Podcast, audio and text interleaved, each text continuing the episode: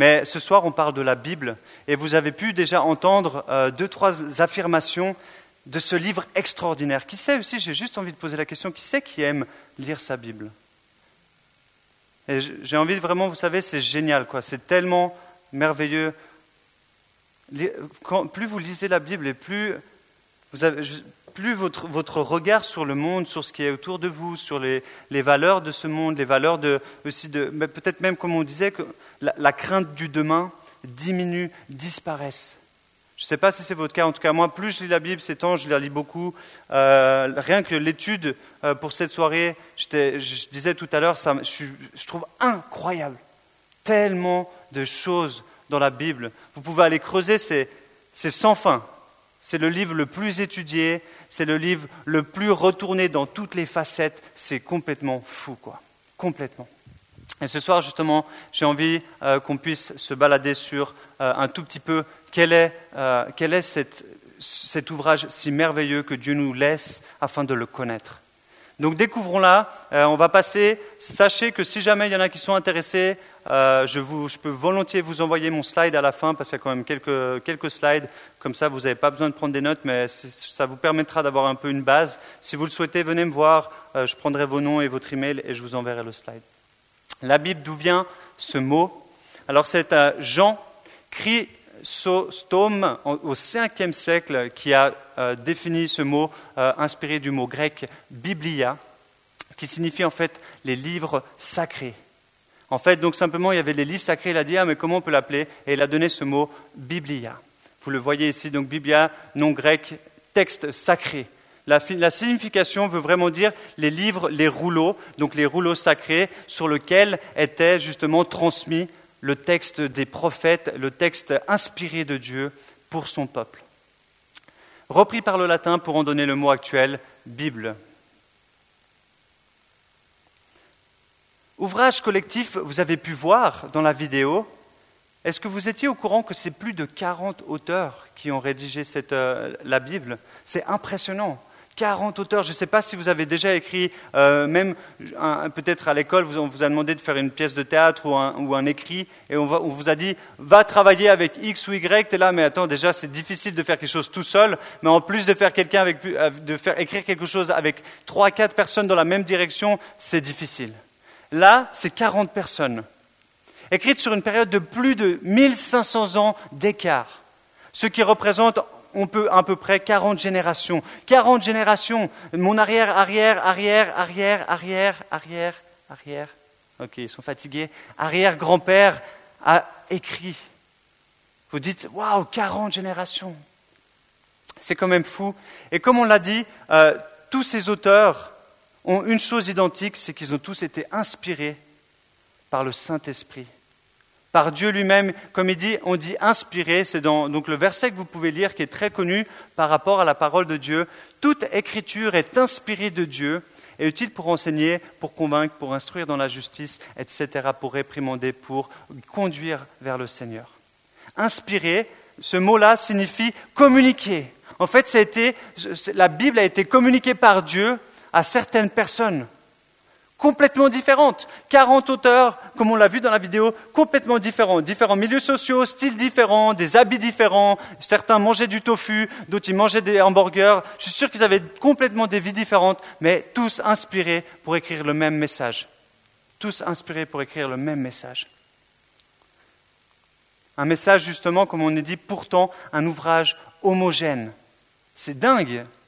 Tu commences, tu commences à, Genèse, tu finis Apocalypse, tout le long, tu vas avoir une trame. Et comme j'expliquais, plus tu lis la Bible, dans l'Ancien Testament et le Nouveau Testament, plus tu es là, waouh, ce passage, il est en train de dire ça dans le Nouveau Testament, le Nouveau Testament, il est en train d'appuyer ce qui se passait dans l'Ancien Testament, c'est incroyable. Comment ils ont fait ça? C'est des magiciens, ils savaient qu'est-ce qu'ils allaient dire? Non, ils ont été inspirés.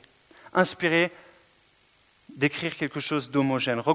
donc regroupement multiple de témoignages variés et complémentaires abordant les questions suivantes, comme on l'a vu, qui est Dieu Qui est l'homme Y a-t-il une relation possible entre Dieu et l'homme Et comment Et bien entendu le plan du salut à travers l'écrit que Dieu nous laisse. À travers l'écrit que Dieu nous laisse. Si vous savez, Le seul désir de Dieu, c'est de, nous amener à lui pour nous dire Hé, hé les amis, hé mes enfants, je, vous ai pour qu'on puisse vivre éternellement ensemble. Vous vous êtes séparés de moi, mais moi j'avais un plan pour vous d'avance, mon fils Jésus, afin que vous puissiez revenir vers moi. C'est son seul désir, et c'est justement à travers la Bible qu'on peut comprendre le cœur de Dieu. Ô combien merveilleux.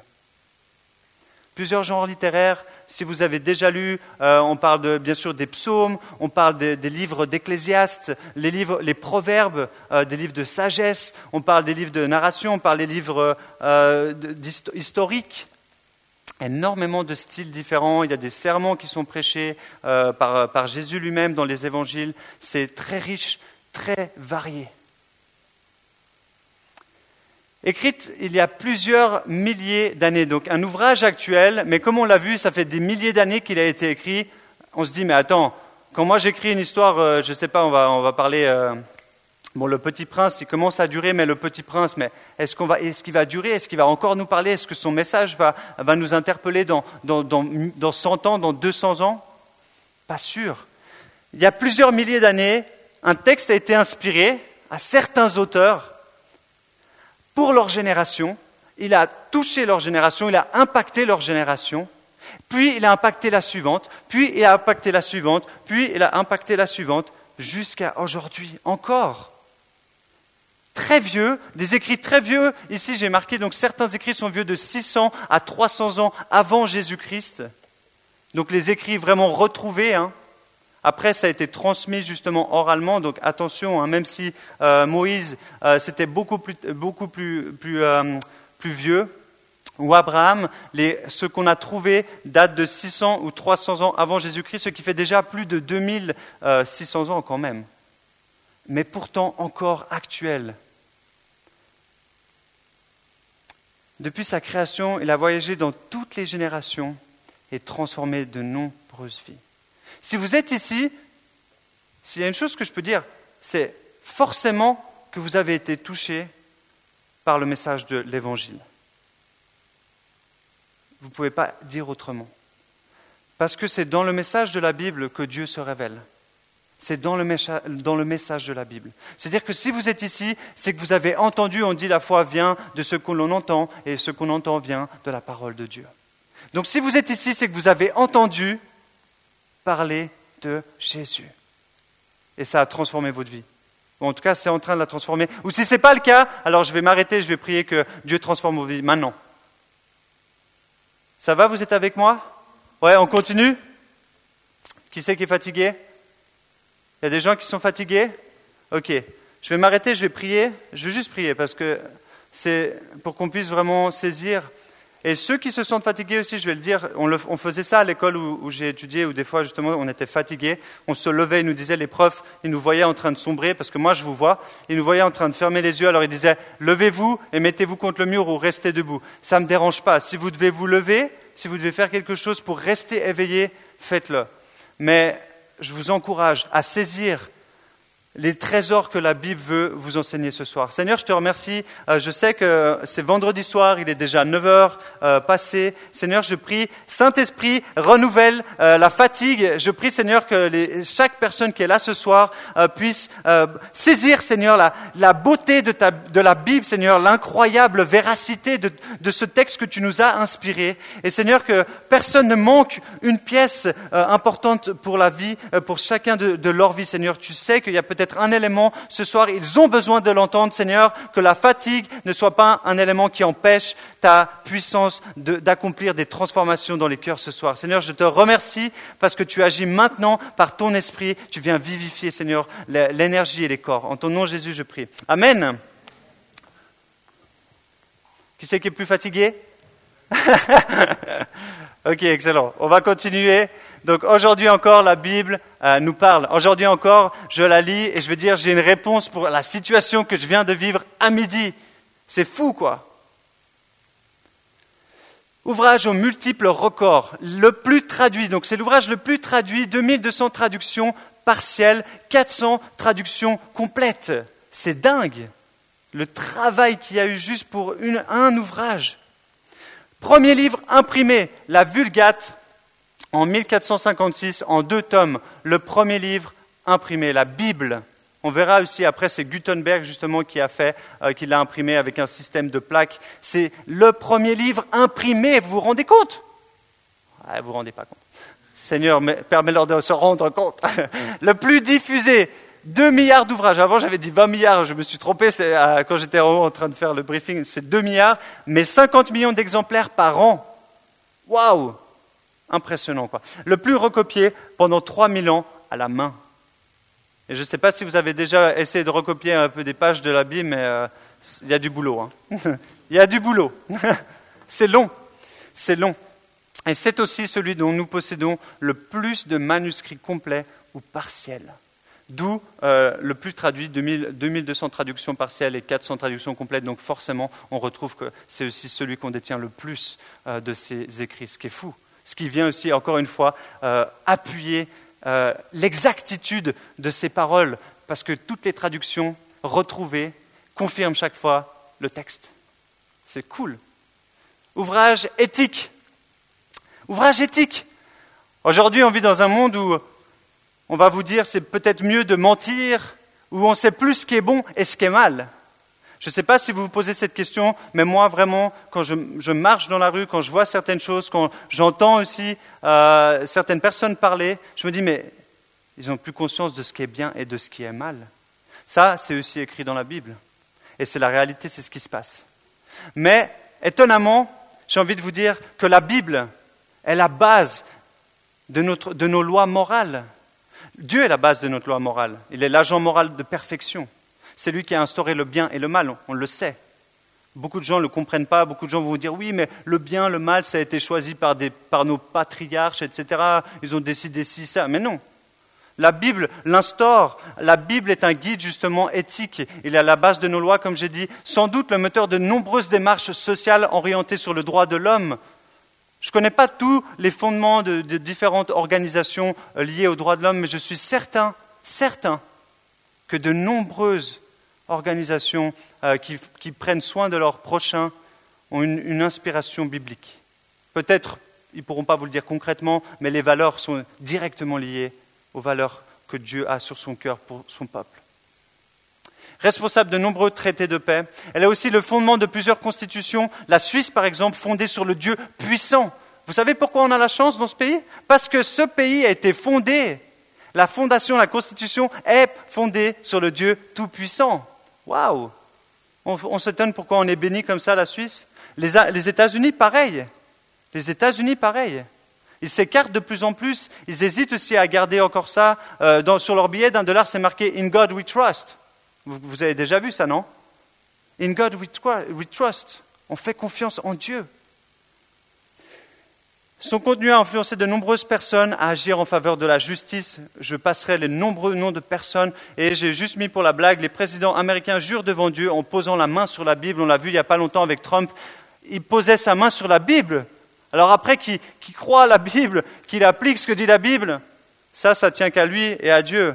Mais en tout cas, il pose la main sur la Bible. Et souvent, on va dire aussi au tribunal, jurez-vous devant, devant tout le monde que vous dites que la vérité. Pourquoi on devrait jurer de dire la vérité? Ça aussi, c'est biblique, de dire la vérité. N'est-ce pas? C'est intéressant, hein? Ok, on continue. Ouvrage attaqué depuis sa création, depuis le début. Et c'est ce que je disais tout à l'heure à Gabi, qui est là ici avec nous ce soir. Depuis le début, depuis le début du moment où il y a eu la rébellion de Lucifer, depuis le début qu'il a été envoyé euh, loin de la présence de Dieu, il a cherché à détruire l'œuvre de Dieu. Il a cherché à détruire l'œuvre de Dieu. Et continue de chercher à détruire l'œuvre de Dieu. Et forcément, la Bible est son œuvre, qui est, le désir de, son cœur, c'est de nous partager justement son amour pour nous et son texte inspiré pour qu'on puisse lui ressembler. Donc forcément que la Bible a été attaquée depuis qu'elle existe. Depuis que les textes ont été transmis, elle a été attaquée. L'empereur Dioclétien, en, 303, ordre de faire, il a, il a donné l'ordre de faire disparaître tous les livres chrétiens. Il a, lancé une grosse attaque. Alors là, euh, tous les érudits, tous ceux qui étaient avec des Bibles, les, clergés, euh, tous les, hommes de foi et femmes de foi ont protégé leurs livres, ont été les cachés. C'était vraiment un trésor. C'était, ça, valait beaucoup plus que, votre, euh, que votre peut-être, je ne sais pas moi, votre Porsche ou votre bijou. La Bible était précieuse. Il fallait la préserver et attaquer. L'empereur Constantin 22 ans plus tard, en 325, qui a été converti au christianisme, pourtant il a demandé de faire détruire 50 copies complètes de la Bible. Qu'est-ce qui lui est passé? Au Moyen Âge, durant cette période de presque de, 900 ans, la volonté de l'Église, et ça, écoutez bien, quand je dis l'Église ici, on parle de l'Église universelle. Euh, à l'époque, c'était, euh, il n'y avait pas encore eu la réforme, justement, donc on peut dire c'est tous les clergés, c'était, en fait, c'était des hommes, et, j'ai envie de dire, l'Église catholique vient de l'Église universelle avant la Réforme. L'Église et les hommes de foi et ceux qui lisaient, c'était quand même des gens, des gens euh, qui avaient des, connaissances, je dirais des connaissances euh, intellectes, parce que ce n'était pas donné à tout le monde de lire. Par contre, ils n'avaient pas envie que d'autres puissent la lire. Ils ne voulaient pas. C'était réservé à quelques personnes, c'était réservé au clergé, et c'est marqué, ils, avaient, disaient, il fut interdit de traduire la Bible en langue du peuple. Il ne faut pas qu'ils la lisent, il ne faut pas qu'elle se fasse, il ne faut pas que les gens y croient ça, parce que nous, on peut avoir l'avantage, on peut les manipuler comme on veut. De pouvoir, d'où c'est marqué qu'on doit payer notre salut? Les églises catholiques, il fallait payer les, droits pour aller de, faire des certaines prières, pour, avoir un, moment, une place au purgatoire ou, ou, pour prier pour ceux qui sont déjà en haut. Jamais c'est marqué ça dans la Bible. Ils le savaient, ils ne voulaient pas que d'autres le savent. Ils voulaient abuser de leur connaissance. Manipulation. Voltaire, au XVIIIe siècle, a tenté de désacraliser la Bible. Il est arrivé avec ses grandes connaissances aussi, ce, grand justement euh, intellect, de, tout ce qui était au niveau études, enseignement. Il a dit Ah, mais la Bible, vous allez voir, c'est que justement, comme on l'entendait, c'est qu'un papier, ça ne va pas durer, vous inquiétez pas, c'est juste, une, une, sorte de légende. Quelque temps plus tard, la Bible s'est propagée, a continué de se propager. Et si je ne me trompe pas, c'est en 1478, je ne sais plus la date exacte, j'ai vu tellement de dates ces jours, euh, que la fondation pour la Bible a été, euh, a été créée, c'était 26 ans après sa mort. Boum, l'explosion de la Bible s'est partagée encore plus. Aujourd'hui, la Bible est le livre justement le plus répandu. Voltaire qui pensait, mais vous inquiétez pas, la Bible, ça ne va pas durer. Pourquoi tant d'importance? Pourquoi tant d'importance dans ce livre? Pourquoi? La, Bible, la, parole de Dieu, inspirée, lorsqu'elle est lue, elle, est appliquée, elle provoque un changement dans nos cœurs. Pourquoi? Pourquoi tant de personnes cherchent à la détruire? Moi, c'est une des choses qui m'a fait euh, vraiment euh, me fonder dans ma foi. Je me suis dit, pourquoi il y a tellement de gens qui disent Dieu n'existe pas? Ils se battent pour, en fait pour dire que Dieu n'existe pas. Mais s'il n'existait pas, ils ne se prendraient pas la tête à, se battre pour dire qu'il n'existe pas. Quand quelque chose n'existe pas, alors on s'en fiche. Vous êtes d'accord? On ne va pas se prendre la tête à dire Ouais, mais il n'existe pas, je te promets, la Bible, de toute façon, c'est, pas, c'est des histoires, tu vas voir, ça ne va, va pas durer. Mais non, pour moi, c'est ça, c'est s'il y a tellement de confrontations, c'est qu'il y a quelque chose c'est qu'il y a quelque chose derrière. il y a vraiment quelque chose. Il y a vraiment quelque chose. Simplement par le changement des vies qu'elle produit. Grande différence comparée aux autres, décomparée, ouais, j'ai, fait, excusez-moi s'il y a quelques fautes d'orthographe, grande différence comparée aux autres religions qui imposent des rites. La Bible ne nous impose rien. Le texte biblique inspiré de Dieu ne nous impose pas des choses. À aucun moment, et s'il vous plaît, écoutez-moi, et là je parle aussi à des jeunes, et je vous, on vous dit, oh tu dois pas faire ça, tu dois pas boire, tu dois pas coucher, tu dois pas ci, tu dois pas ça. C'est pas marqué, tu dois pas. Mensonge. C'est marqué, aime ton Dieu de tout ton cœur, de toute ta force, et obéis à ses commandements. Mais ensuite, Dieu va changer ton cœur. Et toi, tu vas savoir que ça, c'est pas bon pour toi. Alors, tu vas pas le faire. Mais tu vas pas le faire parce qu'on te dit de pas le faire. Tu vas le faire parce que tu sais que ce n'est pas bon pour toi et parce que Dieu a, produit un changement dans ta compréhension de ce qui est bon et mauvais pour toi. Amen. C'est ça qui se passe. C'est ça qui se passe. On n'a pas, on vous dit pas, tu dois faire. Je vais pas dire à Ben, Ben, faut que tu pries euh, deux heures par jour et, tu verras ta, ta, cheville, elle aura disparu, il n'y aura pas besoin, c'est bon, elle aura, elle t'aura même plus de cheville. il n'y aura plus rien. c'est pas, je vais pas lui dire, tu dois prier, tu dois jeûner. Bien sûr qu'il y a des règles, des comportements, une discipline, on le sait très bien. Si tu veux courir un marathon, je ne vais, pas dire à David, demain tu vas faire le marathon New York, le mec il vient d'aller faire de la salsa, il va me dire, mais je ne peux pas courir 42 kilomètres, c'est pas possible. Ben non, il faut qu'il s'entraîne. C'est la même chose, on doit pratiquer, on doit continuer de lire la parole, mais c'est elle qui nous transforme, c'est Dieu qui nous transforme. Pas parce qu'on a des ordres à accomplir, parce qu'on l'aime et parce qu'on aime obéir à ses commandements. C'est une grande différence de beaucoup, beaucoup, beaucoup de religions et philosophies qui sont partagées aujourd'hui. Et je vous invite à, fouiller. Ce que je dis là, allez le vérifier. Je vous encourage. Allez le vérifier. La Bible a été, la et continuera d'être les écrits les plus convoités et qui devaient être, et qui devaient être rassemblés en un seul livre, la Bible.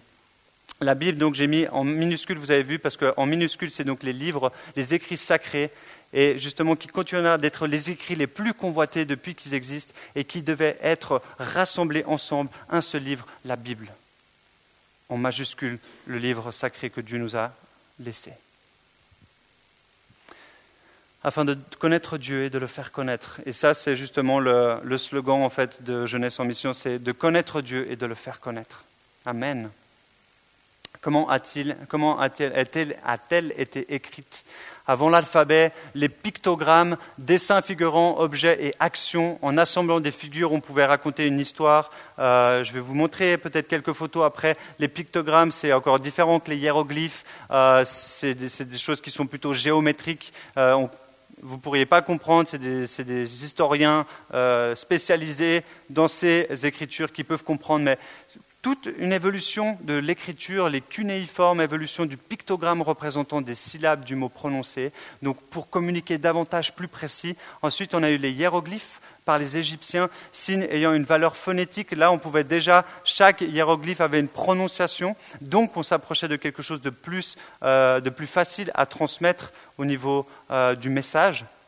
Et l'alphabet, euh, beaucoup plus tard, euh, invention euh, sémitique, euh, donc tout ce qui est Moyen-Orient, ça vient de ces régions, le Liban, comme c'est marqué en dessous, au deuxième millénaire avant Jésus-Christ dans la région de Syrie, Liban et du Sinaï. Donc toutes les régions, d'ailleurs, où se passe la Bible dans l'Ancien Testament. Toutes ces régions. C'est fou, parce que c'est là où Dieu va déposer son savoir, il va développer. Je trouve juste incroyable. Je vous dis, je disais tout à l'heure, j'aurais pu passer encore, je pourrais passer encore des semaines, honnêtement, à étudier. C'est tellement riche. Et j'ai passé là quelques heures à étudier. J'ai envie, la semaine prochaine, je vais me replonger. Il y a tellement de choses passionnantes, vraiment incroyables. Vers 1500, j'ai mis quoi? Le proto-sinaïque, longue évolution. Voilà, donc là, c'était encore une. C'est euh, pour l'alphabet qui a grandi, qui est devenu plus euh, proche de notre alphabet. Avec 20 lettres, on pouvait exprimer plusieurs centaines de signes cunéiformes. Donc là, on avait fait vraiment un grand saut euh, dans la communication et de la manière de pouvoir écrire. Et fondement de l'alphabet hébraïque, grec puis latin. Donc à la suite de cet alphabet proto-sinaïtique, les alphabets plus connus hébraïques, arabes, et ensuite le latin qui a donné naissance à notre alphabet connu. Voilà, pour que vous ayez, c'est très intéressant de voir l'histoire. Euh, tout est fondé euh, sur le message que le Seigneur a voulu partager euh, avec son peuple. C'est juste incroyable. Les supports, avant l'imprimerie, tablette d'argile. vous allez voir, j'ai mis quelques photos. On avance, il est 9h20, ça va vous, vous êtes plus fatigué Vous en voulez encore? Ouais, excellent. Tablette d'argile, papyrus créé à base de roseau. Le papyrus, vous en avez souvent entendu parler, vous en avez peut-être mangé. Non, ça ne se mange pas. Euh, depuis Moïse jusqu'au 8e siècle, unité de mesure 3 mètres en rouleau. On disait, ouais, tu m'envoies un papyrus. Et le mec, il arrivait avec 3 mètres pour écrire son truc. Donc ça se faisait par euh, mesure de 3 mètres. Donc c'est quand même assez grand. Si je te dis, tu me passes un bout de papier, et le gars, il t'arrive avec 3 mètres de papier, c'est quand même conséquent.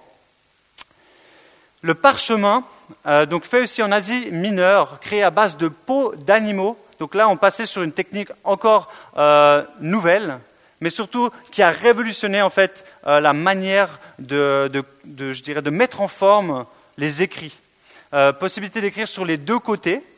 Donc là, c'était on prenait de la peau, on la, on la tirait, ben, en fait, comme vous voyez sur les peaux pour, pour les djembés, donc on tirait les peaux, ça devenait très fin et on pouvait écrire avec des encres. Et comme ça, en fait, on, avait on, pouvait, on pouvait les découper et on avait quelque chose de, qui ressemble plus justement à un rectangle et qui pouvait être noté des deux côtés, chose que le papyrus ne pouvait pas et beaucoup plus fragile, alors que le parchemin moins fragile, qui a donné naissance au codex. Codex, c'est aussi le nom pour les premiers livres. Je vais vous montrer une photo après. Et c'est aussi sur les codex que la Bible a été imprimée au départ, la Vulgate, plus toutes les autres qu'on verra tout à l'heure. Possibilité, donc j'ai dit, et le papier, ben, Extrême-Orient, dès le XIVe siècle. Alors pour euh, quelques illustrations, parce que c'est important quand même de voir ce que j'ai expliqué, parce que sinon vous allez me dire j'ai rien compris. Alors en haut vous avez euh, des tablettes d'argile avec euh, du cunéiforme si je ne me trompe pas, et pas d'hiéroglyphes. Je ne vous ai pas mis d'hiéroglyphes parce que voilà, j'en ai pas mis. Et juste en dessous, vous avez du papyrus, alors un qui est encore en rouleau, et juste à côté, un qui est déroulé, qui n'est pas, pas, moins que les rouleaux de la mer morte, où euh, les écrits d'Ésaïe ont été retrouvés. Donc les fameux rouleaux de la mer morte sont ceux-ci ici. Donc ça, c'est le papyrus. Et juste à côté, vous avez vu, il y a une gentille dame avec son bon morceau de parchemin donc là, c'est la peau qui a été tirée. Vous voyez, à la fin, en dessous, on a même des morceaux. On dirait que c'est presque, ça, ça semble de loin un papier épais. Et juste à côté, vous avez un codex. Donc, c'est premier livre fait à base de parchemin où la Bible a été transmise. C'est fou, hein? Moi, je trouve ça juste passionnant. Et en dessous, vous avez les premiers papiers euh, qui ont été mis donc au Moyen-Orient et euh, en Asie. Donc là, vous avez des, des euh, écrits chinois en Asie, beaucoup de choses ont été créées, au cas où vous ne le saviez pas.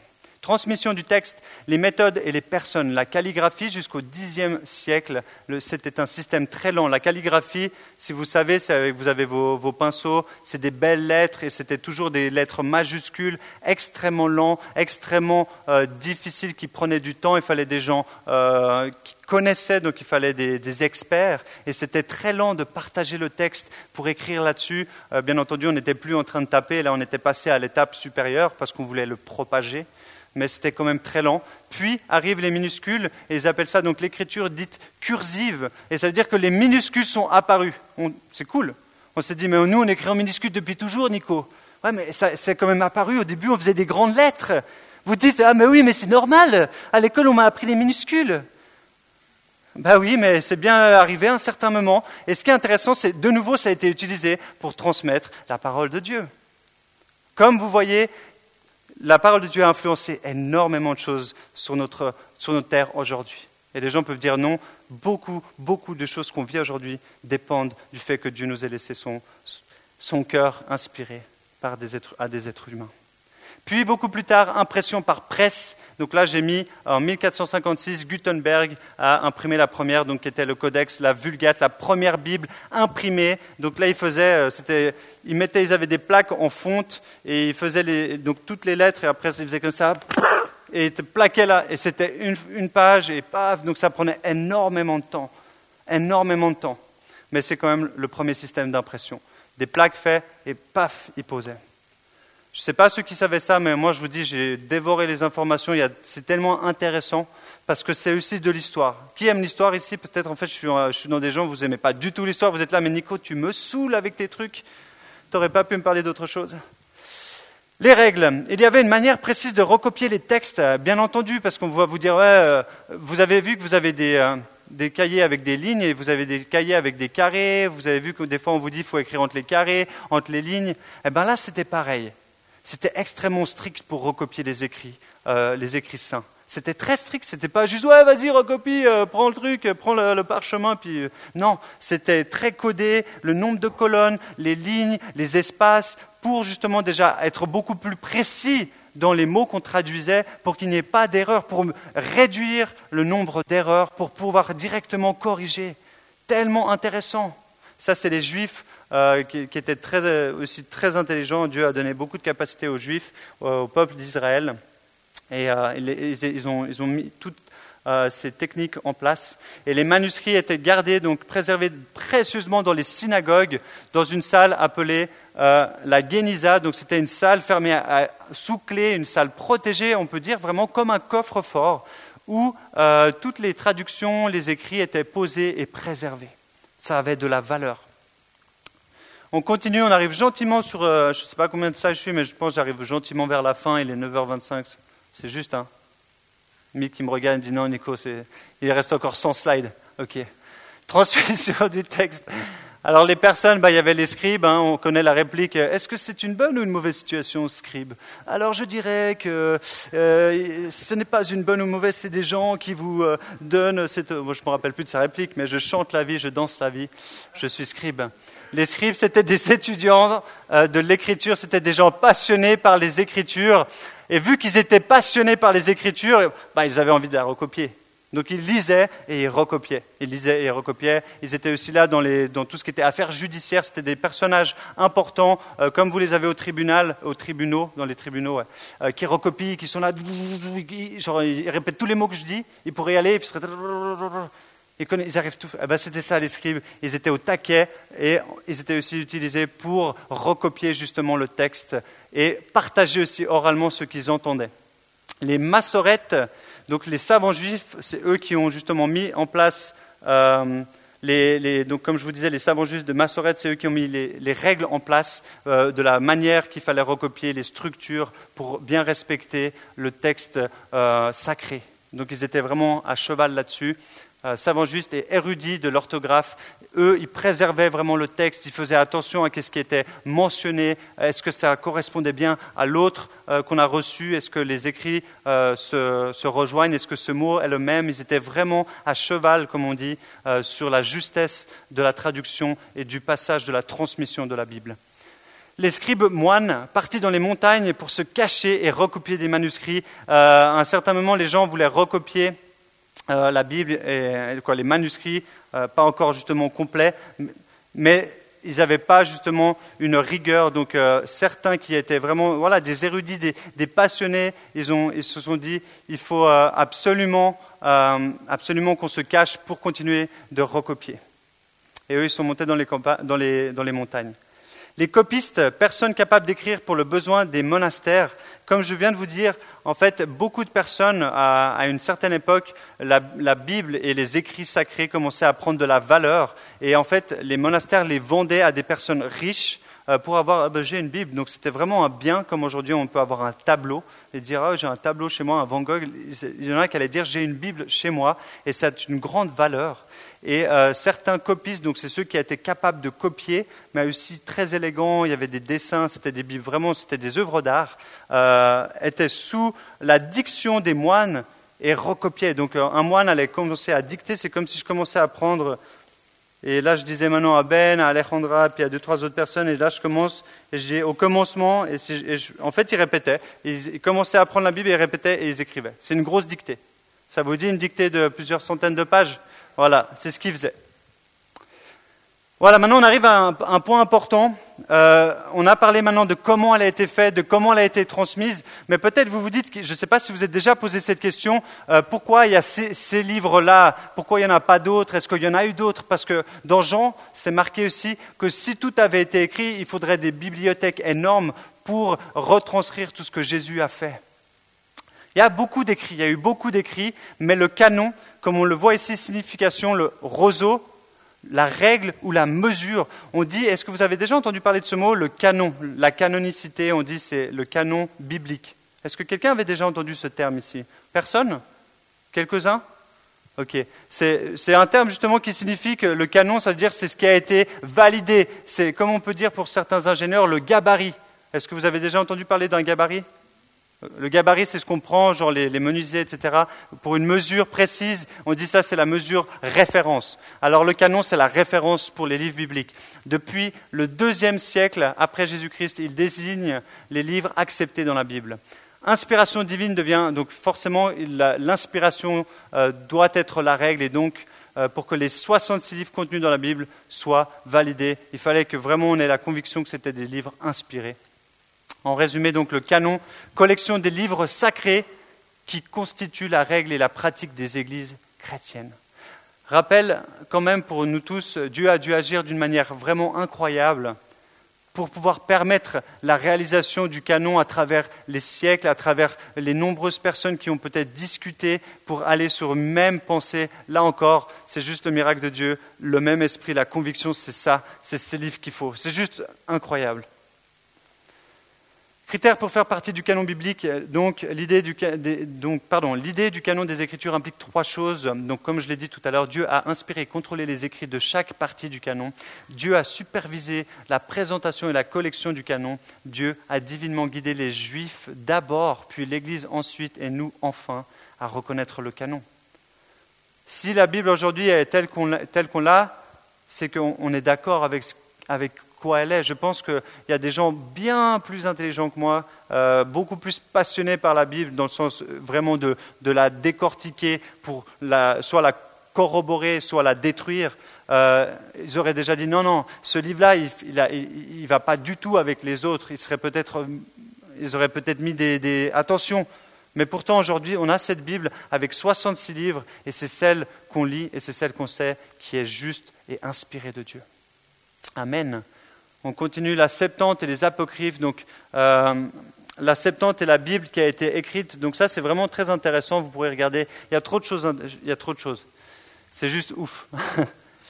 Euh, la Septante, donc c'est la première, euh, le premier, je dirais, écrit qui a rassemblé tous les livres de l'Ancien Testament, plus les Apocryphes. Est-ce que vous avez déjà entendu ce, ce mot aussi? Apocryphe, alors pour certaines personnes, vous avez entendu, d'autres, vous n'avez pas entendu. Peut-être certains qui étaient dans les églises catholiques, vous avez lu des livres que vous n'avez pas vus dans la Bible, que nous on a ici, je dirais, protestants évangéliques, euh, les Maccabées, euh, Jude, Jude euh, plus il y en a une, une, ribambelle, je ne les ai pas notées, mais il y en a beaucoup, beaucoup, le livre d'Esther, le livre d'Enoch, etc. Il y en a plein, plein, plein. En fait, c'est des récits des écrits sacrés, mais pas reconnus justement parce qu'ils ne correspondent pas euh, aux critères du canon.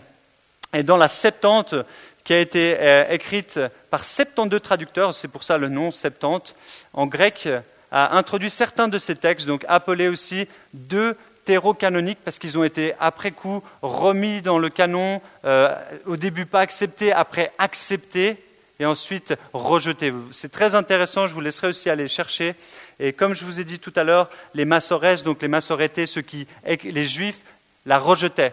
Eux qui étaient euh, à, cheval sur, la, justesse du texte, n'ont pas accepté ces écrits.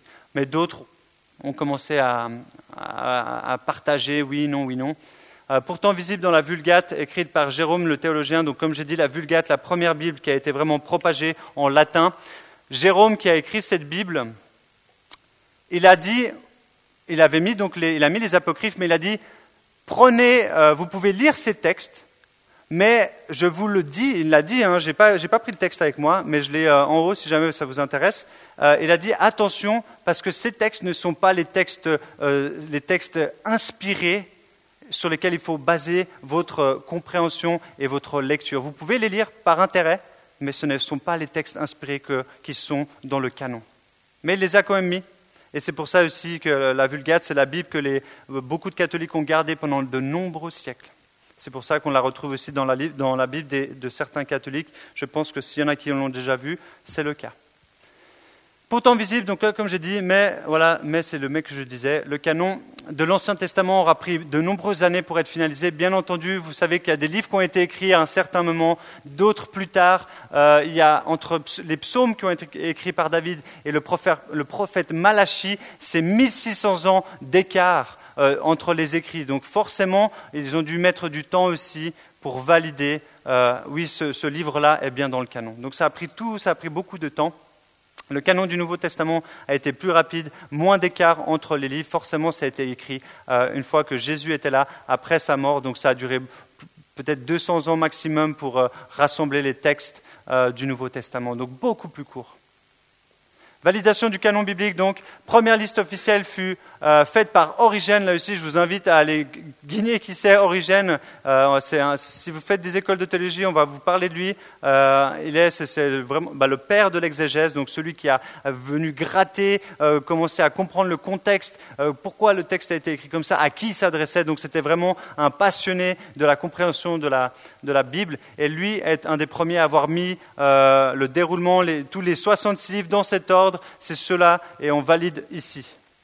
Le concile ensuite d'Hippone en 393 a confirmé la validation et le concile de Carthage en 397 et 419 ont donc bien dit voilà les 66 livres euh, qui sont acceptés dans la Bible.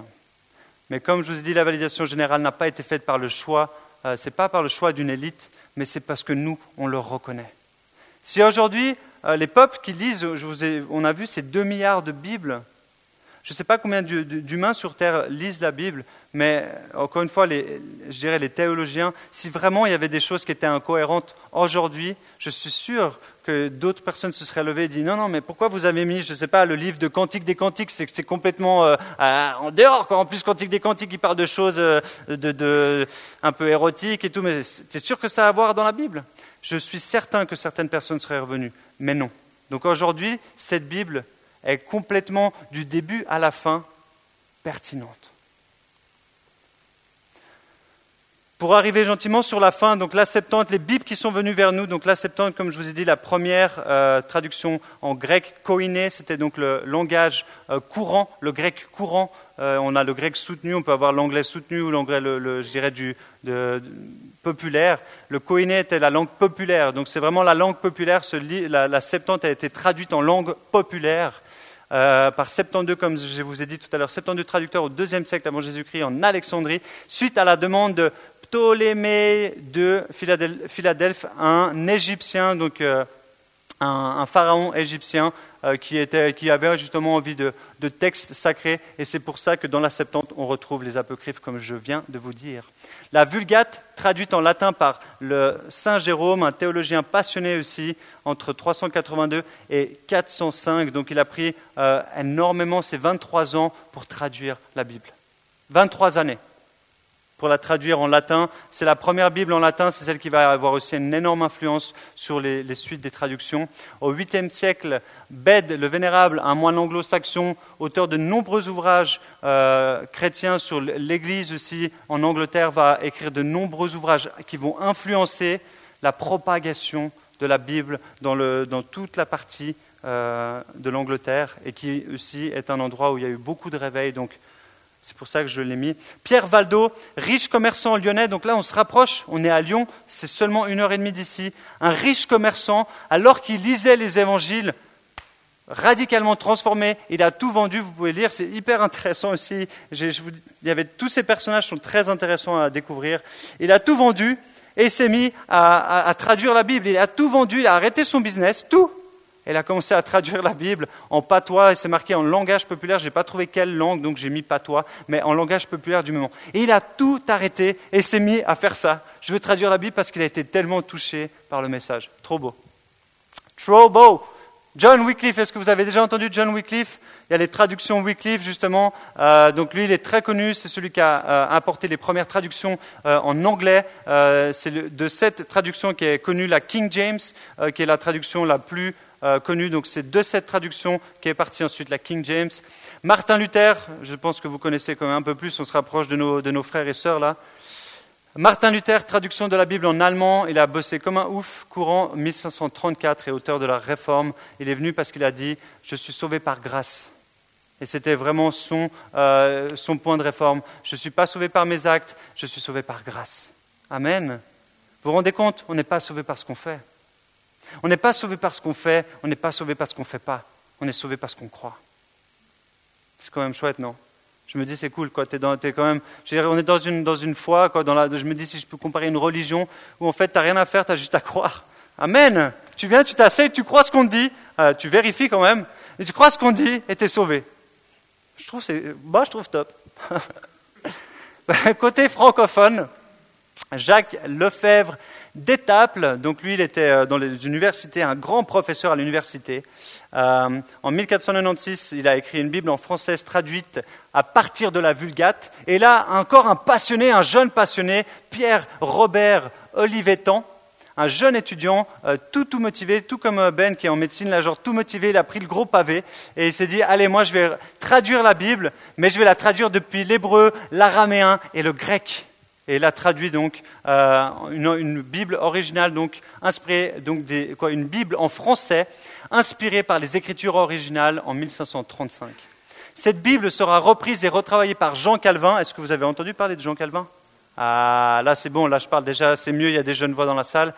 Euh, Jean Calvin, Théodore de Bèze, peut-être vous avez aussi entendu parler des grands réformateurs, c'est ceux qui ont marqué notre, le changement. Et juste entre parenthèses, vous savez qu'on est dans les 500, le 500e euh, année euh, d'anniversaire de la réforme. Euh, en novembre, il y aura un gros truc, on vous en parlera. On va aussi, on veut, voilà, cette ville sera réformée et réveillée par le Seigneur à nouveau. Amen. Puis Martin et Osterwald en 1742, qui vont ensuite être les moteurs des traductions qu'on connaît, la Bible de Genève. Je vais vous montrer une petite photo. Voilà. Alors elle n'est pas très grande. Je, je suis désolé. Je vais si vous voulez intéresser, mais c'est hyper intéressant ce, schéma-là. Il montre, euh, là ici, il y a version des Septante, comme je vous disais, c'est la plus vieille, euh, texte des Samaritains, manuscrit de la mer morte, quelques euh, messages de grec, les codex, version latine, version syriaque, les codex d'Alexandrus, Vaticanus, etc., donc un peu plus, plus, plus jeunes. Ensuite, il nous montre les versions des copiés, etc. Bible de Gutenberg en 1456, Wycliffe en anglais 1380, Martin Luther 1534, etc., etc. Olivetan, je viens de vous dire, en 1535. Euh, et ensuite, Bible de Genève, Crampon et toutes les Bibles qui sont aujourd'hui, la, seconde, vous la connaissez, Louis II, 1873, etc., etc., Nouvelle Internationale. Donc là, on a vraiment l'arbre des Bibles qu'on lit aujourd'hui. Peut-être que vous disiez, mais moi je lis une Bible, je m'en fiche de, savoir d'où elle vient, je sais. Mais voilà l'histoire de ce livre merveilleux qu'on a dans les mains. Je ne sais pas si vous vous rendez compte le nombre de personnes qui ont transpiré, qui ont donné leur vie pour qu'on puisse avoir un papier aujourd'hui. Elle est dans mille de mille formats. Pour nous, c'est tellement simple de l'avoir. Mais des gens ont payé de leur vie et ils ont cru à ce message et Dieu les a conduits pour nous permettre d'avoir un, livre accessible. C'est génial, quoi. Merci Seigneur. Faut-il croire à ces écrits? Alors, est-ce qu'il faut croire à la Bible? Rien que par, conception, par sa conception, j'ai mis, et son histoire, je dirais que ce sont de bonnes raisons d'y croire. Rien que parce que je vous ai montré là, tout ce qui s'est passé pour ce livre, moi j'ai envie de dire, ben waouh, ils sont fatigués, je pense que ça vaut la peine. Juste pour ça. Mais il y a encore d'autres raisons. La preuve euh, prouvée par l'archéologie, prouvée par les prophéties, on l'a vu dans la vidéo, prouvée par les nombreux témoignages de vie transformés par son contenu, prouvée parce que vous êtes là. Prouvée parce que je suis là. Et je vous ai déjà dit, je ne vous raconte pas mon témoignage dix fois, mais pendant dix ans, j'étais dans la drogue, pendant dix ans, pendant plus de cinq ans, j'étais dealer. Jamais j'aurais pensé que Dieu allait me mettre dans une église en tant que euh, préparé à, devenir pasteur. Jamais. Je suis né dans une famille chrétienne, mais je vous promets, mon grand-père est dans cette église. Quand il a, su que j'allais être ici, il m'a dit Mais euh, Seigneur, je ne reviens pas. J'aurais jamais pensé. Mais parce que la Bible produit parce que Jésus agit encore dans notre vie aujourd'hui. À travers la Bible, il transforme nos cœurs, nos pensées, nos prières. Et des vies sont transformées. Amen. Moi, je rêve vraiment de voir cette salle pleine parce que vos témoignages, comme on l'a dit, euh, vous allez apporter d'autres amis ici, parce que ce que vous vivez, c'est vrai. Parce que la Bible est vraie. Ce que, ce vous lisez ici, vous pouvez y croire. Ça dure depuis des milliers d'années et ça va continuer jusqu'à que Jésus revienne. Toi, tu as dit pendant des millions d'années avant, je ne sais pas si des millions d'années, mais on verra. L'archéologie, depuis la création d'Israël en 1948, l'archéologie a un grand passe-temps. Donc depuis qu'Israël euh, a récupéré suite à la Deuxième Guerre mondiale sa terre, aussi c'est un miracle, vous pourrez aller étudier, si vous avez déjà étudié, euh, vous le verrez. Euh, comment Israël a récupéré son pays, c'est juste de la folie. ils ont divisé les parties. Ah reprenez ce, vous les Juifs, alors qu'on voulait vous, vous, vous éliminer ils ont récupéré leur terre. Allez voir un peu comment Israël a récupéré sa terre en 1948. Très, très, très merveilleux, merveilleux. Juste, euh, c'est juste une prophétie accomplie et qui est marquée dans la Bible. L'archéologie donc est un passe-temps de nos amis les Israéliens. Euh, les histoires des patriarches. Donc, je vais, il est déjà tard, donc je ne vais pas tout vous lire, mais simplement, là j'ai aussi un livre qui est très intéressant. Euh, la Genèse et toutes ces choses, est-ce que vraiment c'est vrai? Euh, Dans quel domaine ils nous disent l'archéologie vient influencer? À titre d'exemple, examinons quelques découvertes d'importance qui se rapportent à l'époque patriarcale du livre de la Genèse. Et là, il dit, donc autrefois, même jusqu'à aujourd'hui, on a qualifié de légendaires ou d'étiologiques les récits concernant Abraham, Isaac, Jacob et Joseph. Certains, adeptes de l'école des libéralismes théologiques ne les considèrent pas comme de belles aventures spirituelles dénudées de fondements historiques. Or, plusieurs découvertes archéologiques ont permis aux histoires d'apprendre à connaître, au moins partiellement, le monde du Proche-Orient dans lequel vivaient et évoluaient les patriarches, et de constater d'emblée que le monde des patriarches présenté dans la Bible est semblable à celui de l'histoire. Ensuite, il y a beaucoup de découvertes. Les stèles d'Amourabi trouvées à Suse aujourd'hui en Iran. Euh, il y a à Paris, ensuite, il y a les 20 000 tablettes de Nouzou. Euh, je ne vais pas vous en parler de celles-là. Après, il y a encore les 20, 000, les 20 000 tablettes aussi de la Bibliothèque royale de Marie, euh, qui ont été trouvées sur le Frat, où il raconte différentes histoires liées à la Bible, etc. Beaucoup de choses. Les archéologues ont plutôt fourni des évidences du contexte inconnu auparavant dans lequel ils vivaient. Donc l'archéologie a prouvé que ce que la Bible était en train de dire dans, les textes correspondait à ce que ces peuples ont vécu dans leur contexte, dans l'histoire. Donc ça vient corroborer, l'archéologie vient prouver que ce qui est écrit dans la Bible est juste. C'est intéressant. Je vais vous parler maintenant de, pierres euh, qui sont juste à côté, vous allez, vous allez voir ici justement. Donc on l'appelle la pierre de Moab.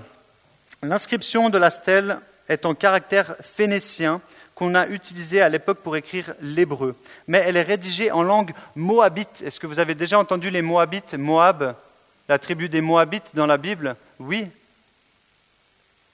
Les moabites n'étaient-ils pas les descendants de la même souche qu'Abraham, voire Genèse, si vous voulez, Genèse 19, 30, 38, d'où l'étroite parenté entre ce dialecte sémitique et, la langue hébraïque. Donc sur cette pierre qui a été retrouvée, vous la voyez, hein, elle existe, hein, eh ben, c'est des, récits qui viennent prouver l'histoire de nos patriarches. L'histoire d'Abraham que vous lisez, ah, tu as quitté euh, la terre de Heur pour aller à Canaan, pour aller dans les terres promises.